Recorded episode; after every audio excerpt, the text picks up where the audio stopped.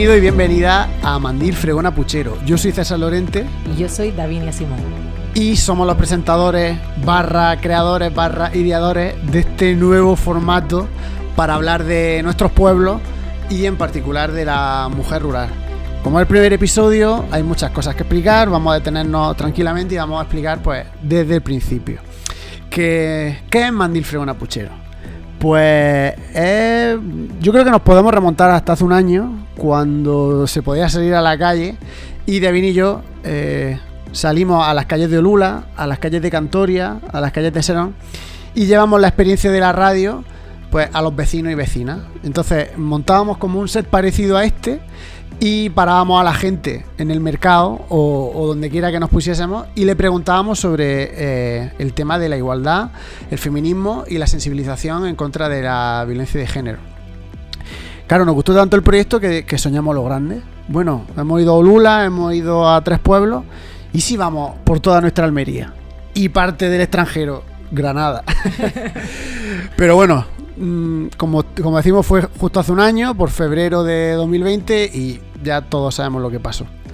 Así que el, proyecto se paró un poco, se quedó ahí un poco estancado, pero a lo largo de 2020 hemos ido experimentando pues, con las nuevas posibilidades que nos ha brindado o que nos hemos tenido que inventar a raíz del confinamiento.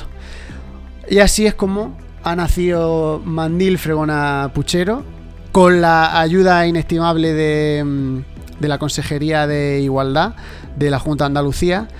Y, y bueno, ¿por qué Mandil Fregona Puchero? ¿Por qué ese nombre? Pues siempre empezar un proyecto desde cero y, poner un nombre, a mí personalmente es lo que más me trabajo me cuesta.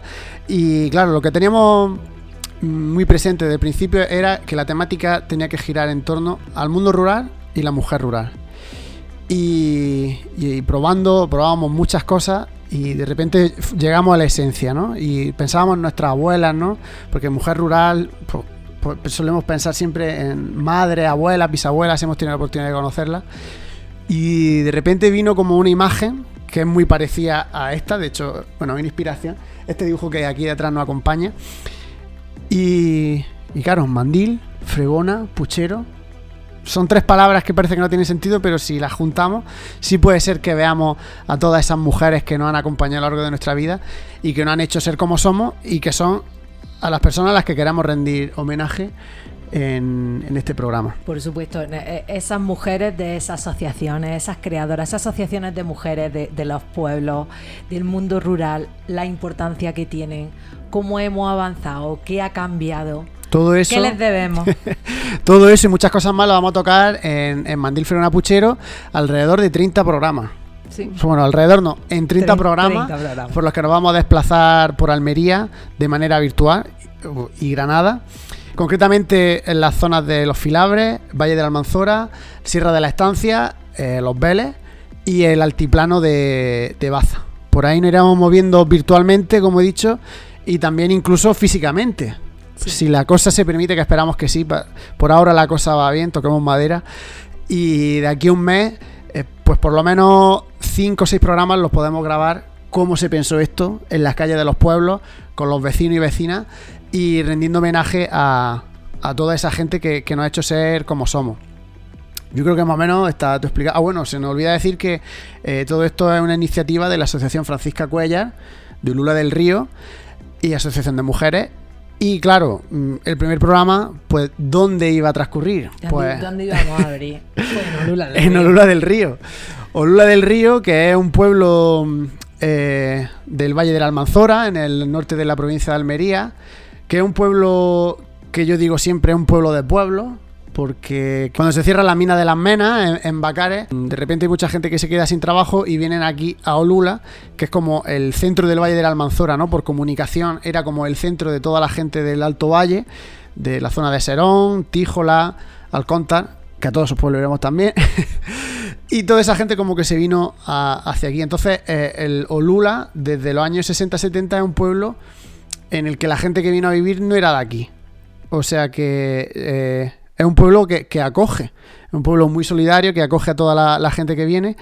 Somos unos 6.500, 6.700 habitantes censados. De, mentira. De mentira, que luego le preguntaremos a, la gente que nos acompaña, a María Dolores Pozo, eh, que realmente no somos 6.500 personas las que vivimos en Olula.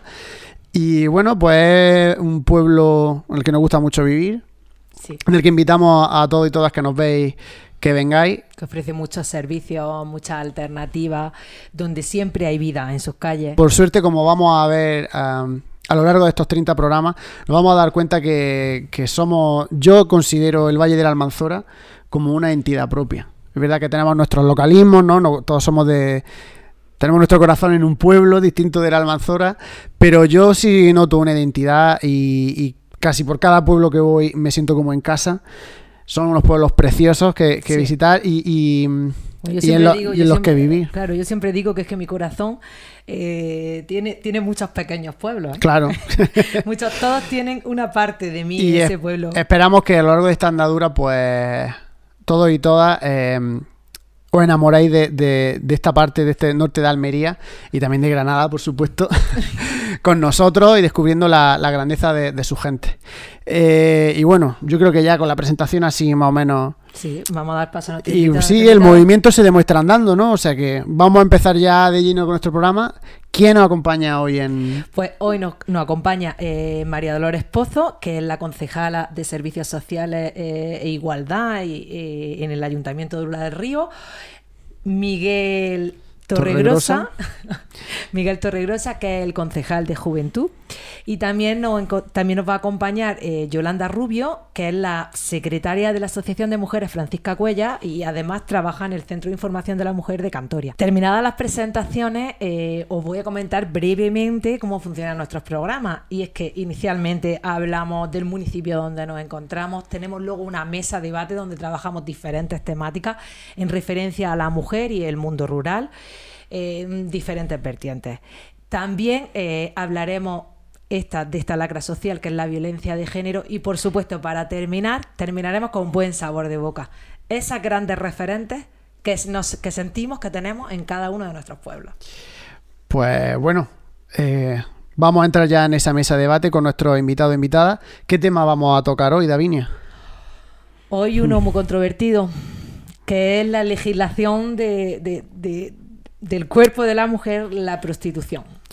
Pues nada, eh, os invitamos en casa a que cojáis papel y boli porque el programa de hoy viene cargado de cosas muy interesantes y que podemos aportar a nuestra vida diaria. Así que vamos al lío. Hola. Hola, muy buenas. Buenas, tardes. Bueno, soy los primeros invitados e invitadas de, de, este programa. Hoy comienza la andadura y empezamos desde, desde el pueblo de, de la Asociación Francisca Cuella ¿Cómo es Olula del Río? A alguien que no sea de aquí, ¿cómo le describiríais este pueblo? Pues, ¿puedo? Sí. Claro. Un pueblo maravilloso. La verdad que es un pueblo que se sabe adaptar a, a todo, a la gente sobre todo, sabe recibir muy bien a la gente. Somos un pueblo que por la situación que tenemos, pues muchos son los que deciden venir a vivir aquí, pese a estar trabajando en los alrededores y sabemos acoger muy bien a la gente. Se vive muy bien en Oruna. Sí, lo que ha dicho la compañera María Dolores, yo creo que es un pueblo de encuentro en el que cuando nos traemos gente, amigos que a lo mejor amigas que tenemos de que hemos estudiado y vienen y dicen, ay, pensábamos que era un pueblo y piensan que efectivamente eso es lo que siempre se decir, pero tenéis bancos, tenéis no sé qué, digo, y, y se sienten como en una pequeña ciudad y sobre todo yo creo que lo que más llama la atención es cómo acoge la gente a todo el mundo sin pensar ni de dónde eres ni de dónde vienes. Es como una pequeña, yo siempre digo que es como una pequeña ciudad, es un pueblo, pero es como una pequeña ciudad y esa manera, esa es la manera que tienen los cebolleros de acoger a la gente, porque en cierto modo todos somos acogidos o venimos y nos han acogido a nuestros abuelos, muy poco, a lo mejor tenemos a lo mejor unos abuelos nada más que son de aquí, pero es un pueblo que sabe acoger. Y bueno, invita a todo el mundo a que venga a Lula a vivir o a visitarlo. Y a empadronarse, que tenemos mucho y, no se nos empadrona. Por cierto. Eso es fundamental. Es un melón importante, que sí. la gente se empadrona. Sí, porque es cierto que más o menos tenemos una población en torno a 6.500 personas empadronadas, pero realmente viven en torno a unas 10.000, 11.000 personas. Es que... tenemos que animar a la gente a que se empadrone aquí en Orgullo. Claro, tendremos, mm, seguro que podremos llegar a conseguir muchos más servicios y, llegar mucho más lejos, porque... Muchísimo más, sí. Mm. Yolanda, ¿qué dices de Olula? ¿Cómo se vive en Olula? ¿Qué es Olula para ti? Bueno, supongo que cada pueblo para, para la gente no será un pueblo, pero para mí Olula es un pueblo muy especial. No sé si que yo estoy aquí muy afianzada al terreno y, y a mí Olula del Río me encanta porque por su situación geográfica, como dice María Dolores, es un pueblo, el, centro de la comarca, ¿no? Y todos vivimos aquí, sabemos la vida que tiene, tiene muchísima vida, hay muchísima gente siempre, no te aburre los fines de semana, hay de todo, eh, casi tienes todos los servicios. Y entonces yo me di cuenta de lo que me gustaba Olula eh, cuando estuve estudiando fuera y me quedé a vivir, que he estado 10 años fuera, ¿no? Y es que siempre quería volver hasta que, hasta que conseguí regresarme aquí. Estaba en Almería venía todos los fines de semana, pero es que mi, mi, mi meta era, tengo que vivir en Olula. o sea que a mí me encanta Olula, no puedo decir otra cosa. Es un pueblo, no sé, sus su costumbres, sus ferias, sus fiestas del barrio, luego un pueblo con mucha vida los fines de semana, la gente joven de la comarca, bueno, y no tan joven, ¿no? un pueblo donde dices, ¿dónde voy a tomar una cerveza? A Olula. y entonces hay muchísima gente de la comarca, luego hay mucho comercio, eh, muchos parques, no sé, para mí Olula tiene mucha vida y te da vida. Así que todos a visitar Olula. Esta vida de la que estaba hablando se ha visto un poco ralentizada con esta tercera ola. Aprovechamos que Miguel y María Dolores sois del ayuntamiento. ¿Cómo, cómo se ha vivido esta tercera ola en Olula? Hemos tenido unos días un poco, uff, ¿cómo es posible esto?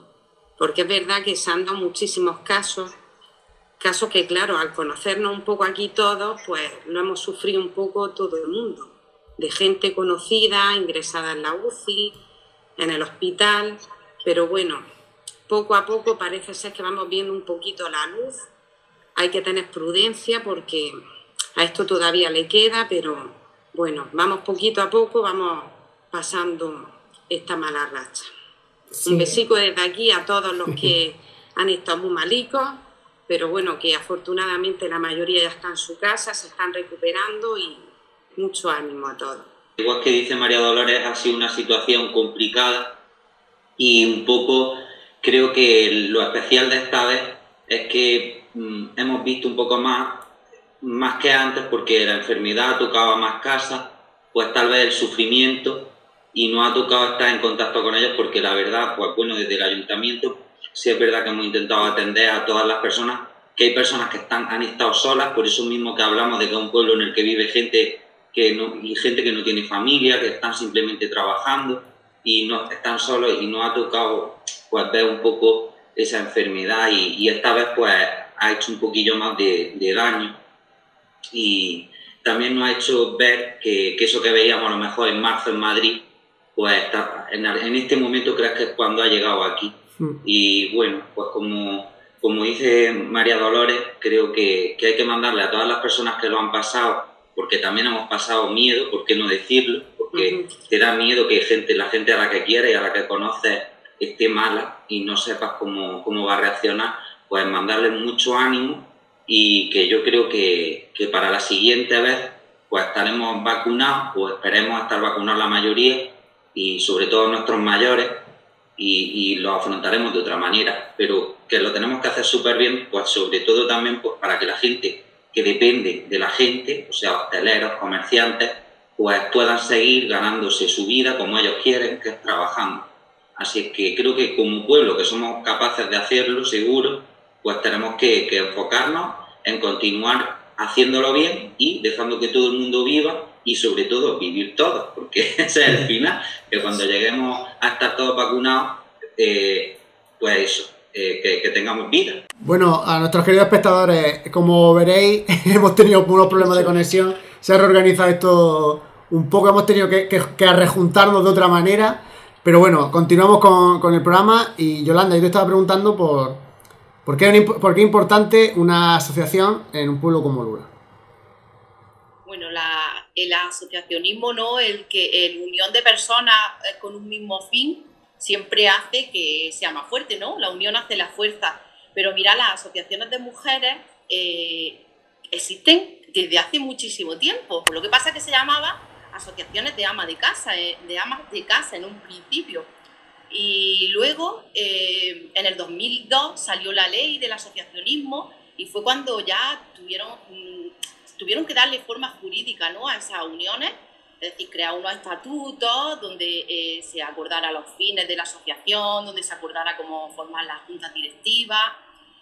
Y a raíz de ahí, también con, con, la, con todo lo que hemos conseguido durante estos años, que se ha conseguido muchísimo, muchísimo, eh, ahora las asociaciones de mujeres han dado un cambio muy importante. Es decir, las asociaciones de mujeres se lucha por la igualdad de género, eh, eh, por la igualdad de género como, y, teniendo en cuenta que se lucha mucho contra la violencia de género, pero como forma de desigualdad, ¿no? Es la, la desigualdad más absoluta cuando, te cuando violentan a una mujer por el hecho de ser mujer o porque se salta de los estereotipos de género femeninos que se nos asigna en una relación de pareja a la mujer, ¿no? Eh, o por ese machismo, ese patriarcado, ¿no? De que, según la forma en que te vistas, si eres muy abierta con la gente y tienes amigos, eh, y entonces cuando se violenta a una mujer por el hecho de ser mujer o por no seguir los estereotipos de género que se seguían hace 50 o 60 años, pues es, la máxima desigualdad que hay, que, se expresa con violencia, con violencia psicológica, de amenazas, de, chantajes emocionales con los hijos, eh, incluso llegando a la violencia física, que ahí están los datos, ¿no? Desde el año que se contabiliza son 1.080 mujeres asesinadas en España. Así que eh, las asociaciones de mujeres como tal, por, lo menos las, que yo conozco y, Francisca Cuellas, por supuesto, de la que, que formo parte de la directiva y soy secretaria, trabajamos por eso. Bueno, pues ahora sí, vamos a comenzar con la temática que queremos tratar en, este programa. Y vamos directamente, eh, tema legislación, eh, cuerpo de la mujer, eh, la prostitución.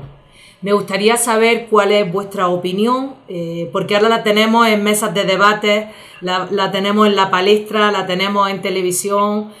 O sea, es, un, es, un, tema bastante central y donde lo escuchamos muchas veces desde diferentes partidos políticos, representantes. Sí, hasta dentro del feminismo es polémico porque hay diferentes secciones.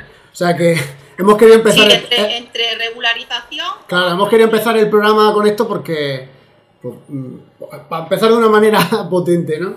Así que, bueno, ¿qué, qué pensáis de, del tema de la prostitución? ¿Abolición, legalización? siempre, para opinar eh, hay que, hay que mm, conocer las, diferentes posturas. A mí me cuesta trabajo, eh, porque muchas veces me lo dicen, tienes que posicionarte en un lugar o en otro, ¿no? Pero a mí lo que siempre me gusta es que haya libertad, que cada uno o cada una puede hacer lo que quiera. Entonces, hay sectores del movimiento asociativo de mujeres, ¿no? Que dicen que regularización, porque aquella mujer que se quiera dedicar a la prostitución haya su epígrafe, se dé de alta como autónoma y se busque la vida como quiera. Claro, eh, otro sector que te dice, entonces nunca vamos a conseguir la igualdad real si vendemos nuestro cuerpo. Y es verdad que a mí me cuesta mucho posicionarme. Si me tuviera que decir que, Yolanda, me tienes que decir abolición siempre, porque siempre va a ir a favor de las mujeres. En un tanto por ciento. ¿Por qué? Porque la prostitución está unida a la trata, eh, a, a los club de alterne, unido a la droga. Es que es una problemática muy complicada donde confluyen muchos factores. Pero sí es verdad que, también si te explican lo que es la regularización de la prostitución, pues también da un poco pie a, no coartar la libertad de nadie, que ni siquiera dedica a eso, libremente, sin que, sea, sin que esté obligada, sin que esté amenazada por su hijo, también me cuesta trabajo tener que quitarle la libertad a, esas personas que se quieran dedicar a eso. De lo que sí que estoy en contra es de que se tenga a una mujer obligada. Obligada a la fuerza, eh, bien porque tenga una adicción y la tenga por ese tema, bien porque la tenga amenazas con hijos, porque siempre deben dinero, porque cuando se vienen de sus países aquí siempre hacen un aval y entonces ya siempre van debiendo dinero. Es un tema muy, muy complejo, la verdad. Si, ya, si tuviera que decantarme, siempre diría abolición, pero sí es verdad que, que, oye, habrá un término medio donde se legisle y se le dé cabida jurídica a estas personas, que se, a estas mujeres que, que si quieran libremente ejercer la prostitución. Lo que pasa que, claro, la libertad, teniendo en cuenta que las estadísticas nos dicen que 8 de cada 10 mujeres son trata de personas, eh, ellas son las que menos cobran a través del ese, el prosenetismo, eh, el tema de la esclavitud sexual. Entonces, legislar, legislar, no sé yo, francamente, que no sé yo que llegara el momento que un putero quiera una factura con IVA. Entonces, Pero no tiene razón Yolanda en la parte de que una vez que tú legislas, sí que tienes más probabilidades de si tú pillas a alguien ejerciendo un oficio sin que esa persona esté dada de alta y sin cumplir las normas, se te cae el pelo. Ahora mismo, al no estar legislado, pues obviamente a ti te pueden pillar y vas a ser trata de blanca en un 80%, porque, porque obviamente no, no va a estar legislado, tú no tienes ninguna garantía. Estando legislado tienes la probabilidad de que si pillan a esa persona que te está explotando sexualmente, que está haciendo lo que ha dicho Yolanda, es que estoy totalmente de acuerdo. Eh, ante todo, la libertad. Porque estaríamos cometiendo un gran error y es decirle a una mujer qué es lo que tiene que hacer. O sea, no puedes dedicarte a esto, pero es que estamos Sí. partiendo de la base de que ella puede hacerlo desde su libertad. libremente ella quiere y, y quiere hacer eso con su cuerpo y quiere, pues, yo también pienso totalmente igual. Por Una eso, mujer por es eso libre hay esas dos, y- por eso hay esa, esas dos Claro. enfrentamientos, ¿no? Porque hay personas que, que creen en, o sea, abolición absoluta y otros regularización. Lo que sí es cierto, lo que no podemos permitir es que una mujer que se dedica a la prostitución, ¿no? Que vive de esto, que a lo mejor lo hace porque tiene que mantener a su hijo, porque no ha encontrado eh, otra cosa mientras tanto, porque hay situaciones muy complicadas. Lo que no puede hacer es que mm, se cobre por algo y a ti te den migaja y se lo lleve un hombre, ¿no? Eh, el- como se le dice, como se le suele decir a la figura del chulo, ¿no? Que, que encima se están prostituyendo y están vigilados a ver con quién se va, cuántos servicios hay, porque en cuanto termine le voy a quitar el dinero. bueno, un yo, poco eh, también yo- creo que eso, aparte de legislación, que, que es lo básico, como cualquier cosa tiene que estar legislado, si no hay una ley que te ampare, no puede haber, no tiene ningún tipo de, de salida.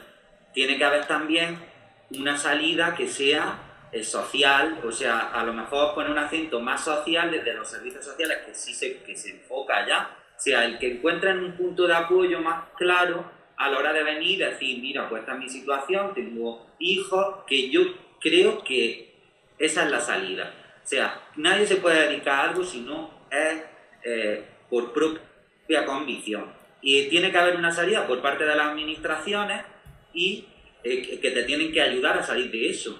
Y luego, pues, pues eso, legislado todo y siempre la libertad en cualquier cosa que hagamos. bueno, yo, Porque también una cosa, hemos planteado la prostitución desde la perspectiva, claro, de la mujer, pero también hay hombres que se prostituyen. Son menos, pero Claro. se prostituyen, Mm. sobre todo en colectivos como el homosexual, El o, también hay transexuales que se prostituyen. Entonces, creo que ya no solamente nos tenemos que fi- fi- fijar en el, en el concepto de la mujer, sino que hay que legislarlo en general para conseguir que quien no es mujer y es homosexual o es transexual tenga también una legislación que lo ampare y una salida si quiere dejar eso. Yo, mm, yo a título a título personal, mi posición es totalmente abolicionista, porque creo que mm, ninguna, creo que muy pocas mujeres eh, lo hacen porque les gusta. Eh, creo que eso es una cosa, por mucho que te guste el sexo, el hecho de, que alguien pague por tu cuerpo, eh, 20 euros, 30 euros, la persona que paga se siente dueño de ti. Creo que eso es un arma de doble filo. Hablaba Miguel de la legislación, pero si el país no es capaz de acabar de red de tratas de personas, ¿tú crees que van a controlar el IVA de las facturas? Si estamos, están, están asesinando, están asesinando mm, constantemente a mujeres que no se contabilizan. También piensa que hace unos años quizás era impensable que tuviésemos un pacto de Estado contra la violencia de género. Y hace, un año, hace unos años podríamos pensar que eso era imposible, que todos los partidos se pusiesen de acuerdo, que se luchase contra esto, que se concienciasen. Y sin embargo, gracias a Dios vivimos en una sociedad que cada vez está más concienciada en contra de, de, de, esa lacra y, y, cada día eso se ve como una aberración más grande y pues en algún momento hay que empezar. Eh, obviamente que los políticos se pongan de acuerdo para conseguirlo puede ser algo muy complicado, pero en el momento en el que se pongan de acuerdo, en sí la sociedad comenzará a activar engranajes y todo funcionará.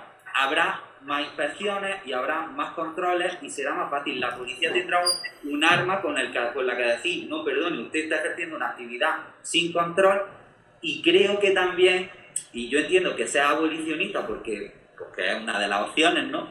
si una abolicionismo y otra legalización, creo que es lógico, ¿no? Pero un término medio y siempre también no pensar, porque ¿qué haría yo? Pues yo no me prostituiría obviamente, pero yo no me prostituiría porque hablo desde mi perspectiva, ¿no? Pero no sé otra persona hasta qué punto. Y toda la prostitución no es la prostitución peligrosa y de calle que vemos. Hay una prostitución que es muy elitista y en la que también gana mucho dinero, incluso mm, a ver, personas que eligen a sus clientes. No sé, que vemos, hay que ver. Yo obviamente, pues no lo veo algo muy moral, ¿vale? Esa es la realidad no lo veo moral. Que nadie, nadie. Esa es mi perspectiva moral. Mira, por ahí. siempre es un, Mira, es que el, el, tema de la prostitución, y, y, bueno, yo sí, a lo mejor podía tener una ligera duda. Yo entiendo de lo que hablas desde el respeto, pero es que mm, francamente creo que eh, la mayoría eh, de las mujeres, de personas transexuales y de, y, de, y de homosexuales, o sea, que ejercen la prostitución, lo hacen porque no encuentran otra salida. Bueno, que no he hablado todavía. No, claro. Yo estoy de acuerdo en, como dice Miguel, bueno, la libertad ante todo, es lo primordial, pero claro, una persona eh, que llega a esa situación de, tener que vender su cuerpo para vivir, eh, es libertad del todo, si no le queda otra salida, como algunos de los casos. Pero si, en el, si hubiese que legislar, si nos ponemos en que hay que legislar, pues habría que hacerlo con, con muchos matices, habría que afinar mucho, ¿no? Porque porque, como decía Miguel, hay que. Es que hay gente que a lo mejor lo hace, no está sufriendo trata, pero lo hace porque no tiene otra salida.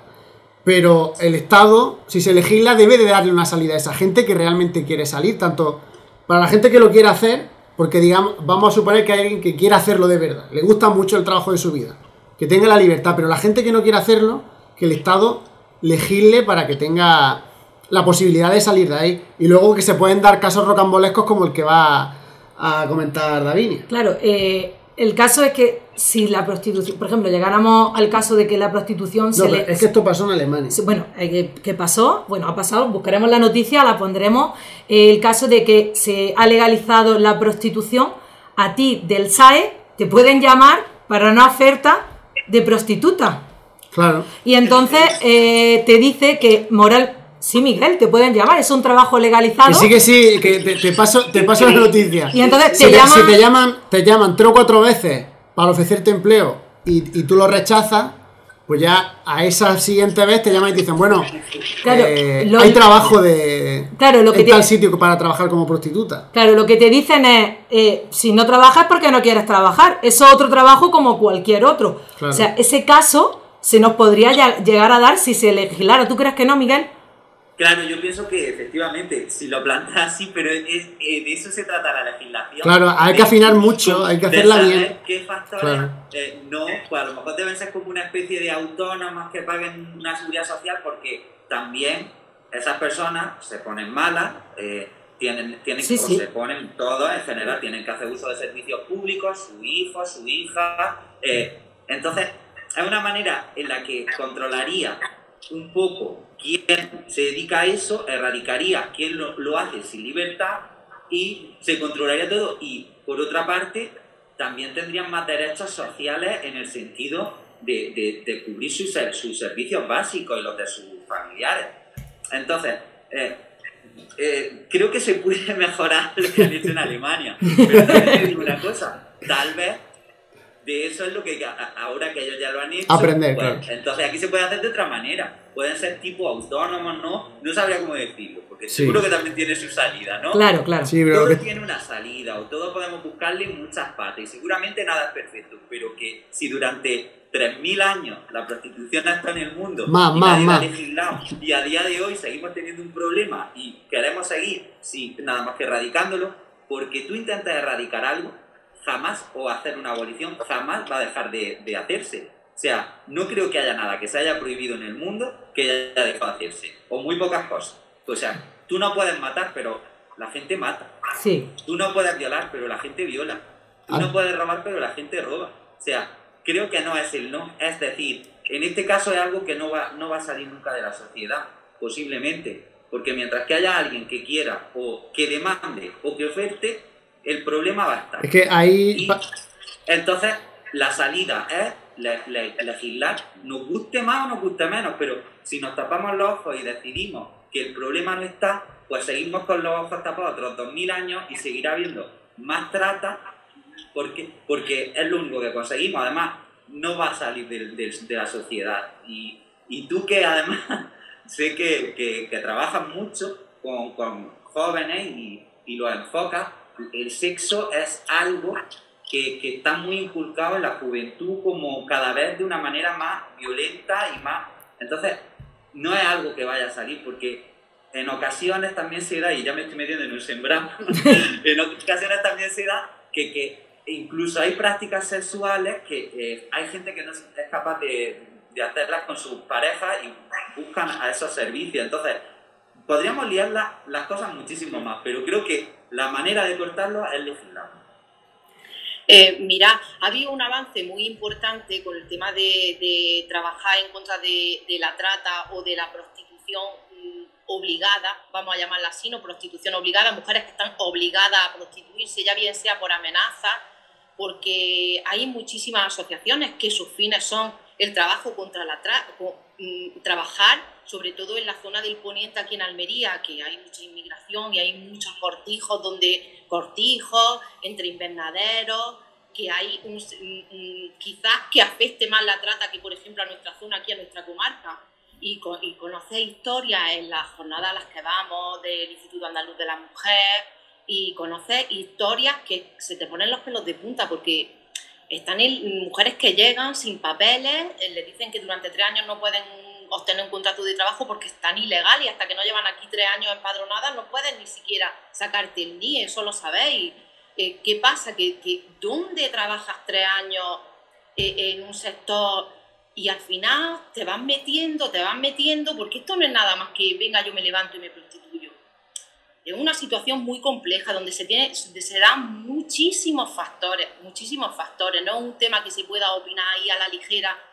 Entonces, eh, hay muchísimas asociaciones. Es verdad que los datos son espeluznantes, que es verdad que, que vamos a poner que de 10 mujeres que se prostituyen, hay yo creo que una que lo hace voluntariamente y esa una a lo mejor pasa ya por una trayectoria que tiene 10 clientes y por eso vive al mes. Y son 10 clientes fijos y que, no es lo, lo, que me pongan esta noche o que me pongan en esta... Si escuchan la historia de, de, de personas mm, prostitutas, que son las que las que más luchan porque se regularice su situación, ¿no? Porque dicen, bueno, yo me dedico a esto, yo tengo mi clientela, yo no escojo a un hombre que yo no conozca o a un hombre que me venga de la noche a la mañana. ¿Entiendes? Lo, lo hacen ya con un círculo muy cerrado, ya como más profesional, vamos a decir. Pero es verdad que es un, tanto por ciento dentro de la prostitución muy pequeño. Sí es verdad que se ha avanzado muchísimo en esto cuando se incorpora la prostitución y la trata dentro del pacto de Estado. Y es que es verdad que es que un punto importante de, del pacto de Estado. ¿Qué hace eso? Que luchemos contra eso. Y hace cinco o seis años, no sé decir ahora la fecha, acordaros que cuando tú ibas por el poniente, en toda la autovía te encontrabas mil carteles que ponían club de alterne, no sé qué, tres copas y chica gratis. Mm, ¿Os acordáis de esto? Discotecas que te pone la entrada de mujeres gratuita. Entra, mujeres gratuito. ¿Por qué? Porque no, no, nos colocan como objeto de... Hay muchas mujeres... De reclamo. Y eso se ha conseguido. Ahora es totalmente ilegal encontrarte un cartel publicitario donde se publicite la prostitución. Entonces es verdad que todo lo que sea atajar la prostitución ilegal, a mí me parece súper bien. Y luego, eh, por otro lado, eh, en los anuncios publicitarios de los periódicos, tú te ibas a cualquier periódico nacional de gran escala, incluso aquí en periódicos provinciales, y tú te ibas a la parte de atrás, de 30, o sea, 23 años, universitaria, unos 70, y eran anuncios privados, es decir, que yo llamo a la voz de Almería, por ejemplo, y digo, me quiero publicitar y, y pago, incluso pago a la voz de Almería para que publique mi anuncio de prostitución. Y eso también en Andalucía se consiguió. ¿Vale? Se consiguió a través de que el movimiento asociativo de mujeres, por favor, que un niño que esté leyendo el periódico no se encuentre con, esa, con esos anuncios, ¿no? Lo que no podemos dejar de luchar. De, la confrontación tampoco vamos a llegar. Hay que llegar a acuerdos para que la gente tenga libertad, derechos. Y tenemos que luchar desde la unión. y entonces cuando voy a los foros mm, del movimiento asociativo, yo que sé, a Sevilla, al Consejo Andaluz de Participación de las Mujeres, y te encuentras frentes tan enfrentados, ¿no? Como ahora, por ejemplo, el frente que hay con la ley, con el borrador de la ley trans, que hay un enfrentamiento entre si, el, unos que sí, otros que no. Las leyes nos dan derecho a las personas. Vamos a sentarnos y, y, llegar a acuerdos. ¿Que hay que tardar tres meses y sentarnos 20 veces? Pues nos sentamos 20 veces que hay que sentarnos 40 veces, 40 veces. Lo que no puedes hacer es hacer algo rápido, corriendo, sin que haya acuerdo. Así es. Pues sí, pues me ha encantado esta, esta mesa redonda. Eh, no sé si a alguien le habremos aclarado algo, pero eh, muestra un poco la, problemática que tiene este tema. Que mm, yo me quedo con, varias cosas, me, las quedo yo como argumento propio de, de todo lo que se ha dicho. Y por ejemplo, no había visto nunca, o sea, Fijaos si tenemos asimilado eso, o sea, que lo que la prostitución existe a nuestro alrededor, que nunca me había parado a reflexionar en lo de los anuncios. Y, ha estado delante de nuestras narices siempre, y tal vez por eso, como lo hemos tenido delante de nuestras narices, lo hemos normalizado. ¿no? También se normaliza a través de películas como Pretty Woman, ¿no? Se, incluso se romantiza eh, ese concepto. Y yo para terminar, una reflexión que ha sido, a, que lo ha dicho Miguel antes, y es que eh, tenemos el, foco puesto en, la prostituta, ¿no? En, legislar sobre ellas, pero ¿qué pasa con, la demanda? ¿No sería más fácil acabar con la demanda, no? O sea, ¿por qué un hombre piensa que pagando puede tener una mujer? ¿Qué, hay ahí intrínseco? ¿En qué estamos fallando como sociedad todavía? Lo que pensamos que, que hombres piensan que si yo pago un dinero, yo puedo poseer una persona. ¿no? Entonces a lo mejor también deberíamos tener un esfuerzo en atajarlo por, por, esa problemática, ¿no? Lo que tenemos que eh, sensibilizar, sensibilizar, información, información a los jóvenes, con talleres, con charlas en los institutos, siempre desde la libertad, explicándole la situación real eh, y concienciando de que tú no puedes llegar y por 50 euros hacer a una mujer lo que tú quieras. Respeto. Mm, y que sepan lo que es la prostitución, porque ¿Tú crees que un chaval con 20 años que no ha hablado de la prostitución nunca se para a pensar el daño que está haciendo socialmente a mujeres, a, mantener un sistema donde los derechos y las libertades de las mujeres están por los suelos en los casos más extremos?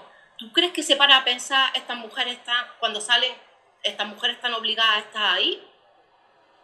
Claro, por eso... De, 50 euros que he pagado le va a llegar 5 euros. Por eso, porque es una cosa que está, está, muy dentro, está muy dentro de la sociedad y, de la tradición en la, en la, que vivimos. Bueno, yo, yo solo quiero decir una cosa y es que eh, yo me considero abolicionista, como bien he dicho, pero sí que ha dicho una cosa Miguel que me ha hecho reflexionar y que es que desde la prohibición nunca se avanza. Y con eso me voy a quedar, Miguel, y voy a reflexionar y a pensarlo mi argumento porque me ha gustado mucho porque tiene, en, esa, en eso tienes mucha razón. Quedamos aquí que continuamos con el programa, ¿vale?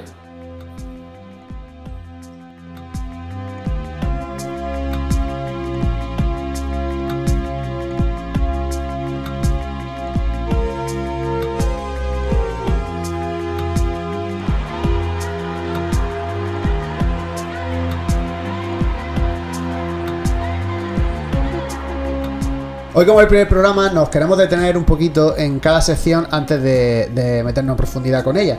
queremos eh, explicar en qué va a consistir y cuál va a ser la dinámica de estos 30 episodios que, de los que va a costar eh, Mandil Freona Puchero. Em, ahora es el momento de Ni Una Más, que es una sección en la que queremos tocar el tema que yo creo que es la principal batalla que tiene que vencer el, feminismo eh, a día de hoy. Y es la lacra social que es la violencia de género. Eh, hay que acabar con la violencia de género en todos sus aspectos, pero yo creo que lo primero que hay que erradicar ya es su. O sea, su efecto máximo, ¿no? Que es la, el asesinato de las mujeres a manos de, sus parejas. Sabemos que va a ser una sección dura, ya eh, prepararla está siendo dura, pues eh, realizarla y, y ponerla en común con, con vosotros y vosotras y con nuestro invitado o invitada de cada programa, pues es duro porque es que al final estamos hablando de, vida y, del sufrimiento de mucha gente. Y, y lo queremos hacer eh, de una manera eh, en la que pensamos que se le hace justicia a, a esas víctimas, porque da la sensación de que cuando... Sí, bueno, un- una mujer es asesinada, esos días se ve en prensa, se habla en todas las tertulias, eh, conmociona a la sociedad, pero parece que pasan los años y esas mujeres, esas vidas, se, se convierten en números, ¿no? Eh, es como que ya pasan 10 años y bueno, son estadísticas. Ese año eh, murieron tantas personas. Claro, también César eh, muere esa, oh, perdón, asesinan a esa mujer, asesinan a esa mujer, pero ¿y quién queda? Claro. Y esos hijos y esa hija y esa vida que, que- que tienen por delante de, de conllevar algo así. Y, y como yo pienso que, que es una batalla que se tiene que combatir con todas las armas, desde los grandes medios de comunicación hasta nosotros que somos pequeñitos, pues aunque sea difícil, eh, creo que lo tenemos que hacer por hacer justicia por, esas, por esas vidas, que al final, eso, como tú dices, son vidas que tenían mm, eh, todo un mundo alrededor, un mundo interno y un, mundo externo. Y, y también para, para que la gente vea que, que es un problema que, que está aquí. Y que mm, vamos a hacer 30 programas y van a ser 30 mujeres diferentes. Y que probablemente durante esos 30 programas también van a morir otras mujeres por, por esto.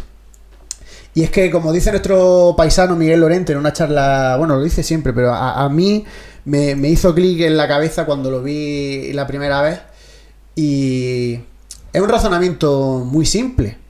Y es que eh, desde, desde que se tiene constancia de los asesinatos, o sea, bueno, desde que el Estado tiene su estadística de mujeres asesinadas eh, por, ah, por violencia de género, ¿no? Que es eh, por su... ¿no? Tiene que tener relación sentimental. ¿no? La ley dice que eh, tiene que sí, tener relación sentimental. contabilizar desde el 2003 y para que sea un asesinato de violencia de género, es decir, de Para violencia, de para que entrar dentro de esa estadística, eh, debe de tener una relación sentimental o haberla tenido. Entonces, eh, desde que empezó en 2003 hasta hoy, 2021, han muerto más de mil mujeres. Como decimos, asesinadas por pareja o expareja suya. Y en el ámbito de su casa, que es donde se supone que todos y todas eh, estamos más seguros, que es nuestra propia casa.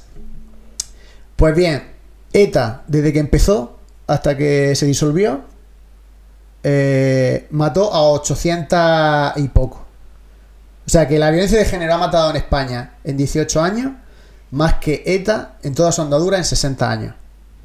Y la sociedad parece que no tiene esa percepción de que el problema sea tan grave. Claro, si es que eh, las comparaciones siempre son odiosas, pero bueno, eh, Claro, entiendo el trasfondo de que lo que no quiere decir, como, mm, por ejemplo, había una movilización de la, social, de la sociedad total y absoluta ante cualquier asesinato de ETA, por supuesto, como debe de ser, o sea, se reivindica eh, a modo mm, de sensibilización que también se tenga y, y- se, y se- y se apueste porque la sociedad se levante y, luche con algo como es también otra, otra vertiente de, de, de otro grupo terrorista. Sí, y es que mm, es como que son una muerte silenciosa y precisamente por eso, ¿no? como que va poco a poco y, eh, como en los márgenes, eh, no, somos conscientes de- del impacto que tiene. De hecho, también Miguel Lorente siempre menciona cómo cuando se hacen la encuesta, a la el, el INE, el Instituto Nacional de Estadística, hace la, la encuesta general a la, a la población sobre las problemáticas que, que eh, lo que los españoles consideran que pues que, le causa más, más problemática, ¿no? Pues siempre encontramos, pues última, bueno, ahora por supuesto el COVID, pero el desempleo, eh, la corona, em, la corrupción política la corrupción política en los primeros puestos el independentismo catalán eso siempre en los primeros puestos. ETA en su momento cuando estaba también. Y luego ves la, en la estadística ves dónde está la violencia de género y es un 0,9 un 0,9 y, son ya más de mil, ya de mil mujeres. Y de hecho, toda, mm, eh, invito aquí a todos los que estáis en casa. Eh, hay una página que ha hecho eh, Radio Televisión Española que se llama Mil Mujeres Asesinadas, que es de donde estamos sacando todos los datos. Y, además es muy, ilustrativo. Nosotros con esta sección queremos traer eso un poco aquí al programa, pero es una página en la que están las mil víctimas. Incluso están sus fotos también. Y impresiona ver todo ese grupo de, de, pues, de, víctimas, ¿no? De, la violencia de género. Que eh, también dice Miguel Lorente que en España mueren asesinados y asesinadas al año 300 personas. Que eh, España eh, es un país muy seguro en ese sentido. Hay otros países en Europa que los que se cometen más asesinatos. Pues de esas 300 personas, 60 son mujeres asesinadas en su casa. O sea, yo creo que, la problemática es mucho más grande de la, que somos conscientes. Y luego también, eh, en otros programas, eh, lo tocaremos el tema. Pero dentro de esa estadística, de, esas 60, 50 mujeres que suelen morir asesinadas eh, por violencia de género al año, solo entran las que tienen vínculo sentimental. Sí. Todas las mujeres que son asesinadas por, por ser mujeres, ¿no? O, mm, pues como una, las prostitutas que también se asesinan, hay una estadística eh, bueno, ahí es que no se tiene ni control. Yo creo que ahí no hay ni control. No se tiene ni control. O, como el caso de Diana Kerr, ¿no? Que era una, chica que simplemente iba por, la calle y la mataron por, ser mujer. Eso no entra dentro de esta estadística. O sea que, los datos son mucho más grandes de, lo que. de esos mil, de esas mil víctimas que, que decimos que hay, ¿no? Entonces, con, esta sección, como decimos, queremos eh, sensibilizar en ese aspecto a, a, todos y a todas, a nuestros invitados e invitadas que están aquí detrás de la, de la pantalla.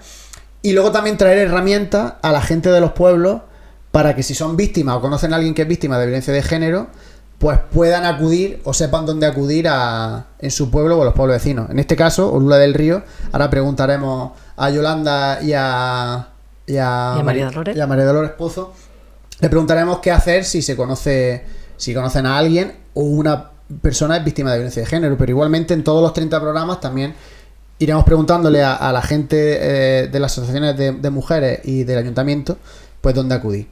Así que ya después de este paréntesis y esta explicación de la dinámica, vamos a, empezar con, esta primera víctima, que, que, es una... O sea, siempre decimos que todas las víctimas son importantes, ¿no? Pero esta fue un hito por lo que supuso a nivel de sociedad, ¿no? a, cambio, a nivel de sociedad en España, eh, parece que, se dio cuenta de la gravedad del asunto, ¿no? Correcto, pues...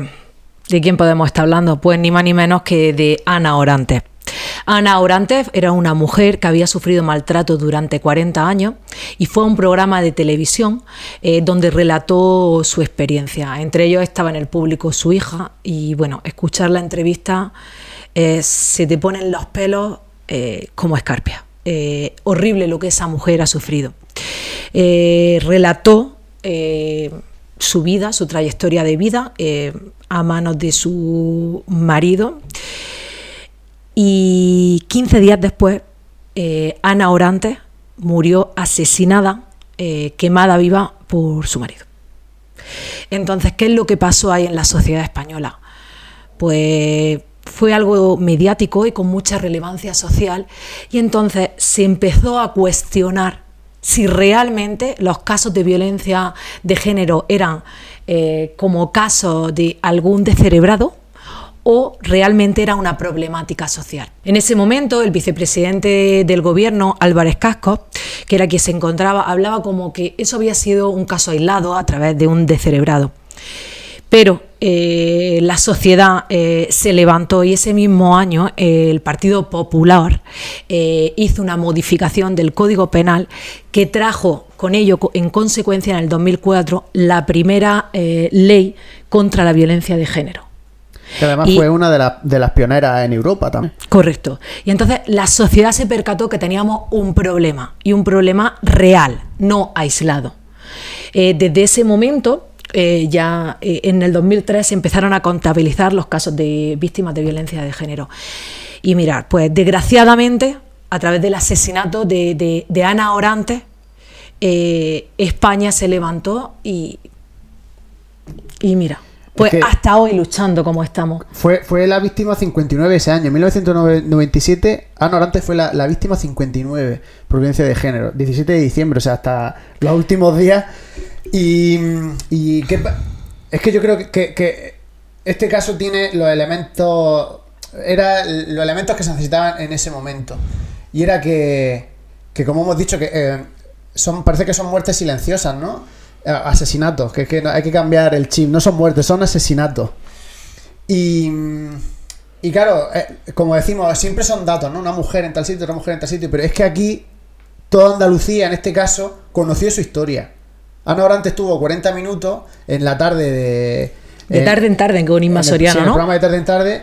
Estuvo durante 40 minutos en la casa de todos los andaluces y la gente empatizó con su historia y se pasmó con ella.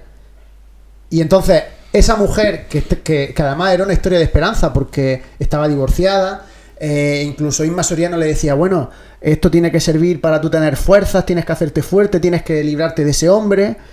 La, primera campaña de sensibilización eh, que, hizo, eh, que fue Ana Orante. toda esa gente lo vio en la, en la tele. Y 15 días después, en el mismo programa, Inma Soriano sale diciendo que, esa mujer ha sido asesinada, quemada viva por, por, por su marido. Entonces ya, claro, estaba el testimonio de esa mujer, ¿no? Es como que, se juntó el, hecho y esa mujer denunciándolo y que nadie había hecho nunca nada por, por, frenar eso, ¿no? Y bueno, vamos a ver eh, nuestro invitado e invitada. ¿Qué, ¿Qué, pensáis de este caso? ¿Qué, ¿Os acordáis de Ana Orantes? ¿Os acordáis de, lo que supuso todo eso? Yo, yo sí lo recuerdo perfectamente. Recuerda, verdad, que no tanto el programa en sí, pero sí, desgraciadamente, cuando su asesinato fue mm, algo que conmocionó a toda España. La verdad que eh, su asesinato hizo también que se modificase el Código Penal y que naciese eh, la primera ley contra la violencia de género. Por lo tanto, supuso un, gran avance en, la sociedad. Fue, yo lo recuerdo, ¿verdad?, como lo que contaba ella también, que en su época era como algo, era lo normal, mm, ella aguantó demasiado y gracias a su fortaleza y a saber explicarlo, la gente se hizo más fuerte, las mujeres a raíz de ahí empezaron a denunciar, que eso es lo que hay que hacer ante todo, denunciar cualquier tipo de violencia. Bueno, María Dolores, eh, concejala de Servicios Sociales, también hoy tenemos Yolanda, que trabaja en el Centro de Información de la Mujer. Eh, Miguel, que es concejal de juventud, que también se le puede, puede cualquier persona joven que se pueda sentir en esa situación, también puede acudir a él, por supuesto. Desde el Ayuntamiento de Olula del Río, una mujer que es víctima de violencia de género o conoce algún caso, ¿cómo se procede? Mira, lo primero de todo es denunciar que la gente no tenga miedo que denuncie.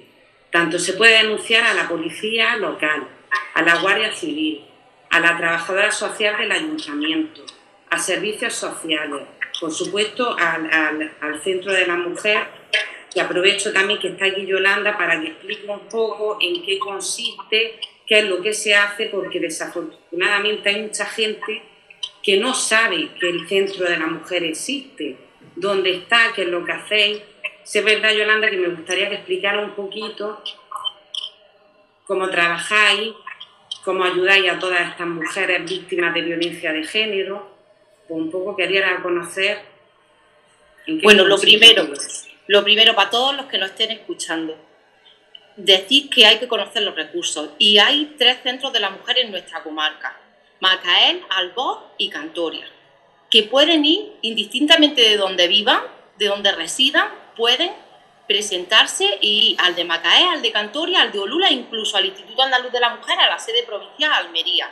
Si quieren salvaguardar su intimidad, que no se entere nadie que han estado, pues se van al Instituto Andaluz de la Mujer, a Almería, y la, nosotras atendemos todas las técnicas de cualquier centro de la mujer de, de la provincia de Almería, atendemos indistintamente de donde vivan, porque muchas veces me preguntan, oye, ¿yo puedo ir?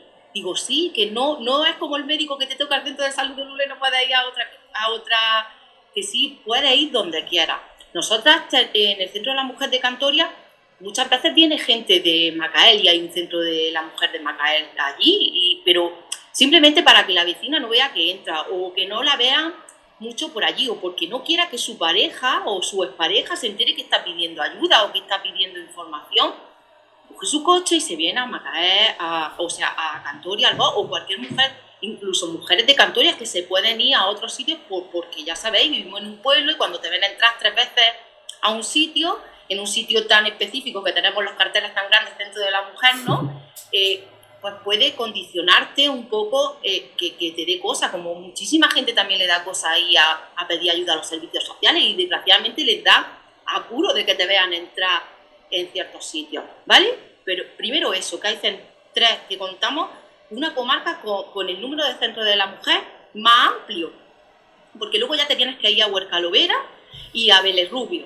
y luego ya te vas, te vas para la zona del Levante, pero aquí en la comarca de la Amazonas tenemos tres centros de la mujer, importantísimo, llamando al ayuntamiento, llamando a servicios sociales, todo el mundo nos conoce los tres centros. El apoyo, el tener una persona que te explique qué va a pasar si denuncio. Y después de la denuncia qué va a pasar, que te explique cómo es el juicio rápido, que te explique después del juicio rápido qué hay que hacer, cómo va a ser el procedimiento judicial, alguien que a cualquier hora del día te coja el teléfono, eh, em, porque es una situación muy complicada. Eh, las mujeres están denunciando al que es, ha sido su pareja, por el que has tenido sentimientos, que seguramente sea el padre de tu hijo, una persona que es, eh, está en el círculo de tu amigo, es decir, que está entre tus amigos, que después de separarte quizás te vayas a un cumpleaños y, te, y, tengas que convivir, ¿no? Es decir, vamos a poner una situación que es que no es fácil. Yo en el centro de la mujer lo que me encuentro es mujeres que cuando denuncian es porque ya no pueden más. No pueden más. Eso de que las mujeres llegan y denuncian con, la, con el primer insulto, con la primera amenaza o con el primer golpe, yo de esas me he encontrado, yo aún todavía no me las he encontrado y llevo desde el año 2008 trabajando en esto. No me he encontrado ninguna mujer que llegue a calle me pegó, mm, se le fue la mano y me... Porque además la violencia física, el círculo de la violencia, sí que está todo muy estudiado, porque como es una problemática social que afecta a tanta gente, porque son muchos asesinatos, pero es que son muchísimas denuncias de, por violencia de género. Entonces, primero que es una situación muy difícil, muy difícil de asumir, por ejemplo, como madre, ¿no? que, que tu hija esté sufriendo violencia de género. La violencia de género es algo que afecta a la víctima, pero que también afecta a su núcleo familiar. David, esta mañana teníamos un caso y lo hablábamos, madre mía, ¿cómo está la madre? Tranquiliza tú a la madre y yo atiendo a la chica. Porque es que, claro, sufren los hermanos, sufren los padres, sufren las madres. La violencia de género afecta a hombres y a mujeres, porque el padre de esa mujer, el hermano de esa mujer, eh, eh, que, que, a, que a nadie nos toque, ¿no? En nuestra casa, ¿no? Que, que, tengas que salir con miedo a la calle. Y luego, pues no es alguien que yo que me pelea con el vecino o con un amigo, con no sé qué, no, no, no, es que ahí hay unos lazos de unión, hay casas en común, hay coches en común, a lo mejor una vida de 15 o 20 años.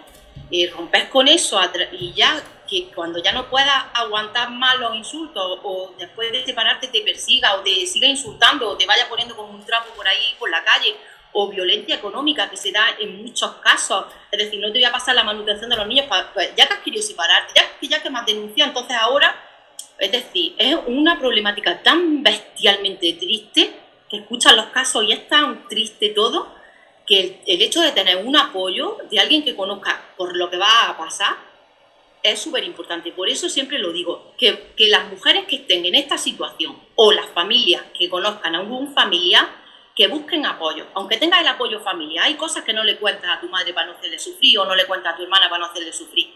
Buscar apoyos profesionales eh, que, que, tú te fortalezcas, que no sufras más de la cuenta, no un apoyo, alguien a quien llamar, a quien avisar, que te acompañe al juzgado. Nosotros hacemos acompañamiento al juzgado, no van solas.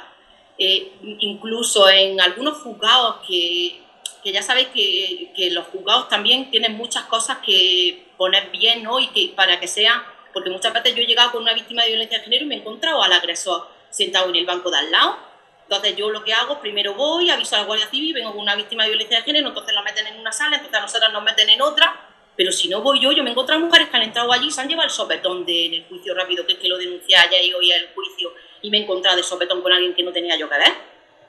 ¿Vale? Entonces, que busquen ayuda, que hay ayuda, que es verdad que muchas veces las administraciones somos un poco lentas, sobre todo en temas económicos, porque es verdad que no hay para todo el mundo, que tenemos el dinero muy ajustado, pero que busquen ayuda, que busquen ayuda, donde sea.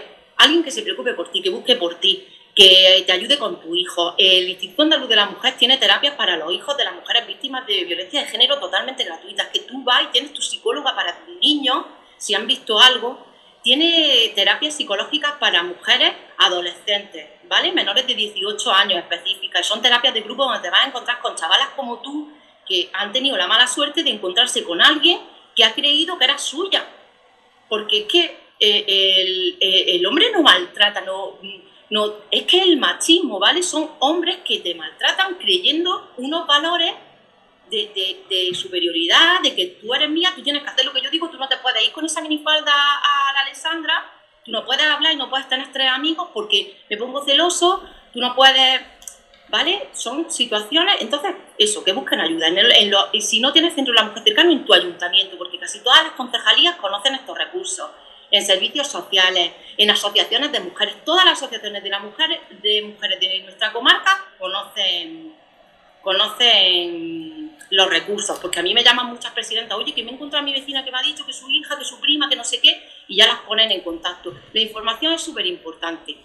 Ya no solamente en violencia de género, en, un proceso de divorcio, que me estoy divorciando, tienes abogado gratuito, que muchas están pagando el abogado ahí a 20 euros mensuales porque es verdad que te cuesta un divorcio 1.500 o 2.000 euros según. Entonces, tienes tus abogados de oficio de gratuitos que, hay, que los puedes solicitar en muchísimas cosas.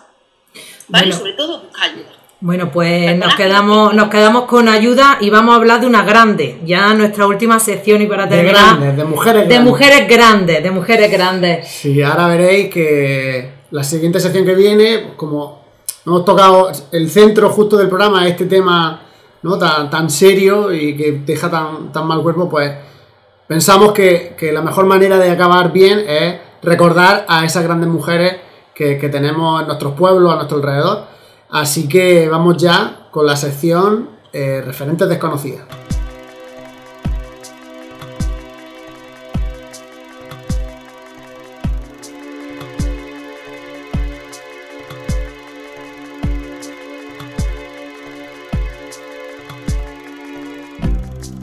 Davinia, llegamos ahora a una de las secciones que más me está encantando preparar. Y es que, bueno, después de este trago, ¿no? Que es hablar de la violencia de género, pues pensamos cuando eh, empezamos a, darle forma al programa en que había que acabar de una manera muy, muy positiva, ¿no? Y, realzar la figura de la mujer a, lo largo de la historia. Y entonces llega ahora el referente desconocida, que es una sección que hemos rescatado un poco del anterior programa que tenemos, que hicimos Nueva Normalidad, y que fue una idea que se le ocurrió a Davinia, y era la de conocer perfiles de mujeres que son eh, luchadoras eh, bueno, lo hicimos a, nivel de, de, Orula, ¿no? A nivel local. El, programa de hoy es en Orula y fue una, un, programa que hicimos ya con la iniciativa del ayuntamiento, en el que en esta sección, eh, referentes desconocidas, traíamos mujeres que todos hemos visto en el pueblo, ¿no? Caras conocidas, que son vecinas, son compañeras de, de pádel o, ¿no? Pues que, las ves haciendo la compra, en, la ves por el pueblo, pero no sabes la historia que hay detrás, la historia de superación, la historia de coraje que hay detrás de, esas mujeres. Y tuvo muchísimo éxito. Entonces la hemos rescatado. En, en, parte queremos traerlo eso a los pueblos donde vamos a ir. Queremos que, se destaque la figura de estas mujeres en cada pueblo al que vamos a ir. Y como introducción, pues también pensamos que era una buena manera a, hablar de esas grandes mujeres de la historia, ¿no? Que siempre se dice que detrás de un gran hombre hay una gran mujer pero no, hay grandes mujeres per se que, que han hecho que la sociedad avance, que han hecho que nosotros seamos lo que somos hoy, hoy día, tanto a nivel humano como a nivel tecnológico, pero que no sabemos por qué. Eh, entre paréntesis, el machismo y el patriarcado eh, no, llegan a nuestros días. No se estudian en los colegios, no se estudian ni en la universidad ni en los institutos. Y, y pensamos que, que- que hay que rescatarlo. Entonces, eh, vamos a traer en estos 30 programas 30 mujeres. Muchas de ellas son almerienses. Y son almerienses pioneras que no solo han hecho que, que avance su pueblo o, su, o la provincia de Almería, sino que incluso han llegado a, a ser eh, parte importante de, A de nivel la sociedad mundial. española y, de- y a nivel Y a mundial. nivel mundial. Y como no podía ser de otra manera, ¿Con quién vamos a abrir, César? pues hoy vamos a abrir con, para mí, mi mayor referente almeriense, más incluso que David Bisbal y Manuel Escobar, que la tenemos aquí, que es nuestra ángel guardián. Carmen de Burgos fue una intelectual española que nació en, en Rodalquilar en 1867. Su padre era cónsul de Portugal aquí en España. Y entre otras cosas, pues fue la primera redactora en una plantilla de un periódico en España, primera redactora mujer. Fue la primera corresponsal de guerra de España y preparando los programas, me está informando, y creo que probablemente del mundo. Ella se crió, como dice en su biografía, que se crió con un libro en la mano paseando por las playas de, de Rodalquilar, por las playas de Cabo de Gata y montando a caballo por esa por esas praderas. O sea que ya en un primer momento es muy idílica. Y se enamora muy joven, bueno, como era la época, ¿no? Porque al final era hija de su tiempo. Se enamora de un, de un tío, del hijo de un, de un, de un editor que tenía una imprenta en Almería. Era, pues, el típico hombre más o menos inteligente, galán, que estaba más tiempo en la taberna que, en, que pendiente de, su mujer, incluso del trabajo. Y bueno, pues eh, Carmen de Burgos acabó harta. Se le murieron tres niños y finalmente tuvo una niña y, y se escapó. Harta ya de su marido, cogió la maleta y se fue con su niña a Madrid. Se sacó unas posiciones y trabajó allí en, en Guadalajara de, de maestra. Pero claro, ella siempre había tenido inquietud de la lectura, se había criado, como digo, leyendo libros, periódicos. Y de hecho, cuando estaba en Almería, como su marido era un auténtico patán, pues ella trabajaba en el periódico. Y muchas veces cuando él no estaba, pues ella misma dirigía el periódico, escribía cuartillas porque no había material, entonces ella la que escribía en nombre de otra gente para, para sacar el, el periódico. Y esa experiencia y ese bagaje fue la que hizo que, que- que finalmente en- la contratasen en Madrid en un periódico. Y ser la primera mujer en plantilla que escribió en un periódico. Eh, ya ahí fue cuando cogió el seudónimo de Columbine, que es también como se le conoce. Y ya desde ese primer momento tuvo una, una columna en la que se demuestra lo, comprometida que era con su tiempo, porque era una mujer que siempre hablaba de las personas que estaban en, los márgenes. Hablaba de, de la gente que estaba en precariedad laboral en, en las fábricas. Hablaba de los presos, hablaba de los vagabundos. Pero no hablaba desde, porque era una mujer que tenía dinero, ¿no? Desde su posición de burguesa, no. Ella cogía y se iba a las fábricas, entrevistaba a la gente, entrevistaba a los niños huérfanos, entrevistaba a las mujeres que estaban haciendo tabaco y lo escribía. Cambió, el cambió la sociedad en el sentido de que esas, esas personas que estaban en las márgenes la, la hizo visible. Fíjate en la, la importancia que tenía que en el periódico hizo como un referéndum sobre el divorcio y consiguió que, que grandes personalidades de la época, incluso Unamuno, mandasen carta al periódico para que en cada uno defendía o era un debate abierto defend- eh, mm, Si estaban de acuerdo o no, si ¿eh? estaban de acuerdo o no con el, con el divorcio. Ganó el divorcio por 4.000 votos frente a 100 o 200. Escribió más de 100 novelas y, y- cuentos cortos. Tradujo un montón de, mm, de obras que no se habían traducido nunca en España. Y es que no se tiene en cuenta, es una cosa que, siempre nos olvidamos, parece que tenemos siempre la figura de los grandes escritores, pero también hay que tener en cuenta la figura de los traductores, porque antes eh, era muy difícil, si no sabía el idioma, acceder a un libro que... a grandes libros que ahora sí tenemos, Ah, gr- grandes libros rusos o manifiestos franceses o de cualquier país del mundo, pues si no lo sabía no podía llegar. Finalmente muere eh, de un ataque al corazón en un dando un- una charla. Empezó a encontrarse más y tú fíjate con quién se codeaba, que quien la asistió porque estaba en la charla era su amigo Gregorio Marañón, el, el doctor, el famoso doctor. Y ya esa noche murió, o sea que murió con las botas puestas. O sea, ella, está, ella tenía un problema del corazón y consciente de ello seguía luchando. Y cuando la llamaban, porque era había empezado la, la República, eran los primeros años y en cualquier sitio que lo llamaban, ella siempre iba. Y, eso es una pena porque, bueno, mm, ya cuando entró la República eh, se consiguió, se aprobó la ley del divorcio y del voto femenino, pero mm, no pudo votar. O sea, murió antes de, de poder ejercer ese derecho por el que había luchado durante tantísimos años. Bueno, pues con este buen sabor de boca nos quedamos y vamos a hablar con nuestro invitado y nuestra invitada, ¿no? Eh, que nos cuenten a ver esos referentes que hay en, hay en nuestro pueblo. Yo diría que muchas mujeres son un referente en Olula. vamos, siempre que pienso en un referente, pienso, claro, en las mujeres que tengo yo cerca. Podría pensar en mi abuela, en mi madre, en mis tías, porque son la mayoría del éxito invisible. Porque pensando. Os presentamos a María Jiménez, María Calcetine, un referente de Olula que ha llegado justo en el momento en que, Miguel estaba hablando de sus mujeres referentes. Y, María, bueno, esto lo que habéis visto ahora es pues una muestra de su tesón, porque pensaba, pensábamos algunos ilusos que no se iba a conseguir conectar y, y aquí la tenemos. ¿Qué tal María? ¿Cómo estás? Pues estoy bien. Sí, ¿no? bien. Estamos hablando de, mujeres referentes en el pueblo de Olula. Nosotros te consideramos una de ellas, pero mm, se me ocurre que, que, no hables tú de, para ti, ¿quién han sido referentes en tu vida? Mi madre, en aquellos tiempos, que estoy hablando de hace muchísimos años, que fue la porguerra, pues ya mi madre casi fue una de, de aquellas que empezó a amasar pan para, para vender que en aquellos tiempos lo amasaba a mano y todas esas cosas, que luego mm, era, se ponían en fila mm, las mujeres porque no había pan para todos.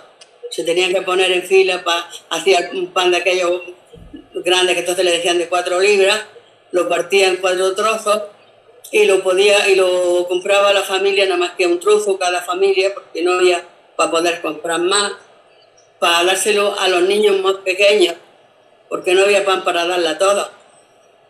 Y entonces yo mi madre la considero que era una señora muy, muy trabajadora, muy especial, porque nos llevaba muy limpio y tal, y tenía tiempo para amasar, para vender, para amasar y, y trabajar lo que podía.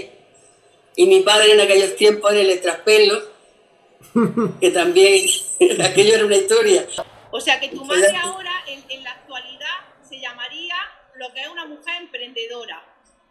Yo la considero, sí, porque estamos hablando, en los años que yo estoy hablando de mi madre, pues era, mm, aquello era una cosa que no lo hacía la novedosa. Mujer. muy especial. Y claro, yo pues...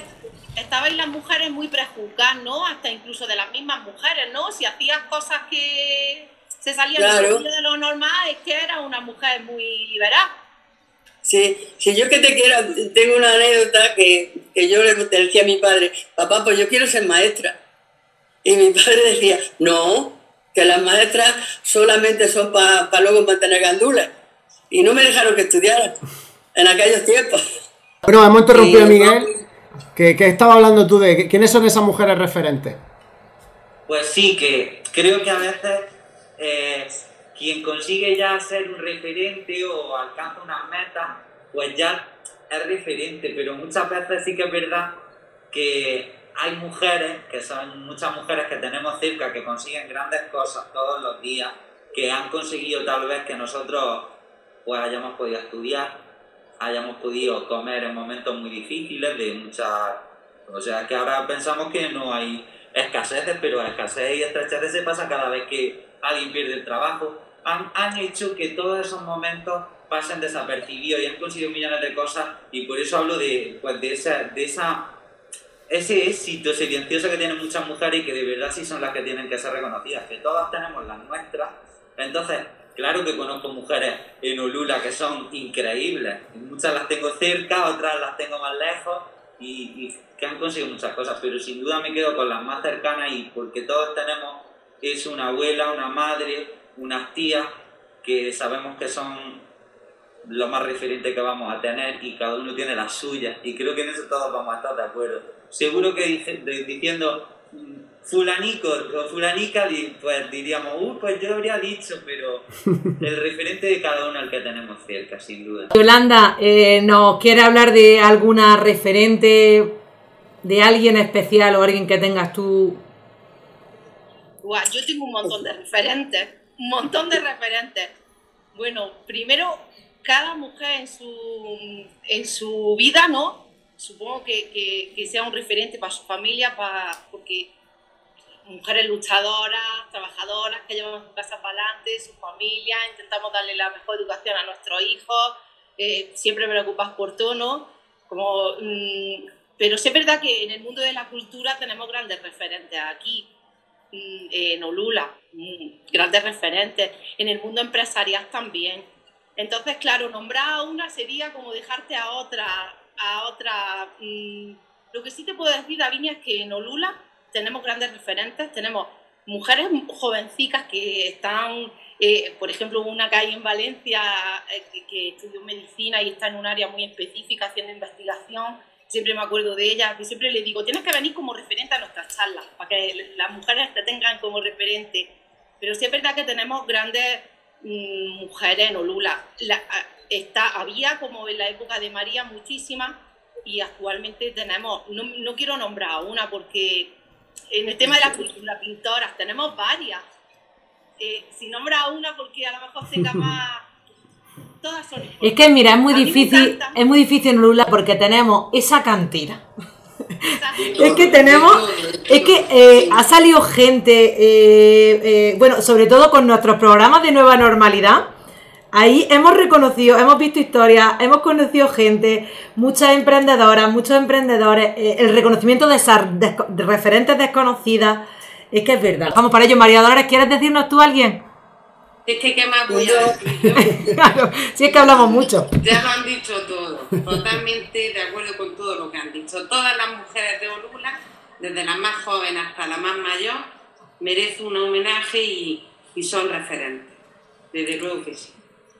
Bueno, es que yo lo que iba a decir es que, no es que hay que ser una solamente con ser una mujer que sea ama de casa y tenga cuatro o cinco hijos, tenga que cuidar de esos hijos, tenga que educarlos, tenga que con poco sueldo tener bastante dinero para poder mantenerlos, para llevar esa casa para adelante, yo la considero una, gran, una mujer que es una gran mujer. No hace falta tampoco ser de otra manera, que con eso ya es suficiente. Y más en aquellos tiempos que no había. Sí. Y había que lavar, había que ir a lavar las acequias. Y, entonces no había bután, no había que hacer de comer con leña, ni había bastante sueldo como para poder comer. Ya eso ya era una anécdota grande. Estoy totalmente de acuerdo, porque muchos hijos es muy difícil. pues terminamos ya esta magnífica mesa redonda que hemos tocado tantos temas.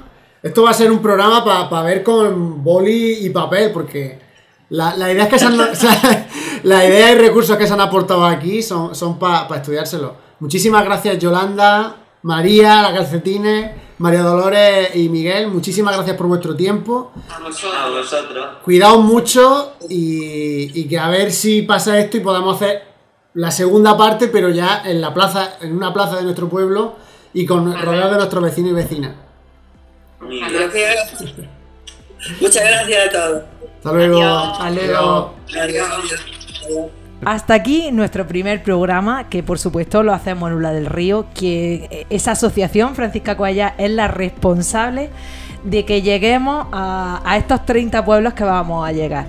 Ha sido, por supuesto, un placer eh, escuchar eh, a, cada uno de nuestros invitados y a cada una de ellas. ¿Y qué más decís, César? Así es que no, eh, nos queda poco que decir ya. sí, la verdad que ha sido un programa que ha dado mucho que hablar. Hemos tocado un tema polémico y que se volverá a tocar por cierto, porque son 30 programas y, el tema de la mujer tiene mucho enfoque y lo vamos a ver todo, todo esos enfoques. Hoy, ha sido el comienzo de una aventura que esperemos que eh, nos acompañéis a lo largo de toda esta aventura y si os ha interesado este programa y queréis ver más o queréis esperar a los nuevos, programas donde vamos a ir, a lo mejor vamos a vuestro pueblo, quién sabe. Eh, pues tenéis que buscar en redes sociales Mandil Fregona Puchero, que es el título del, del programa, ¿vale? Los programas los subiremos tanto en formato podcast en Spotify e Evox. Si ponéis Mandil Fregona Puchero aparecerá. En YouTube también nos podéis encontrar. Y en Facebook, Mandil Fregona Puchero. Eh, permaneced atentos porque tenemos mucho que contar y sobre todo que la gente de, de esos pueblos donde vamos a ir nos sorprenda. Eh, esperamos que haya gustado este programa y todos los que vengan. Un saludo.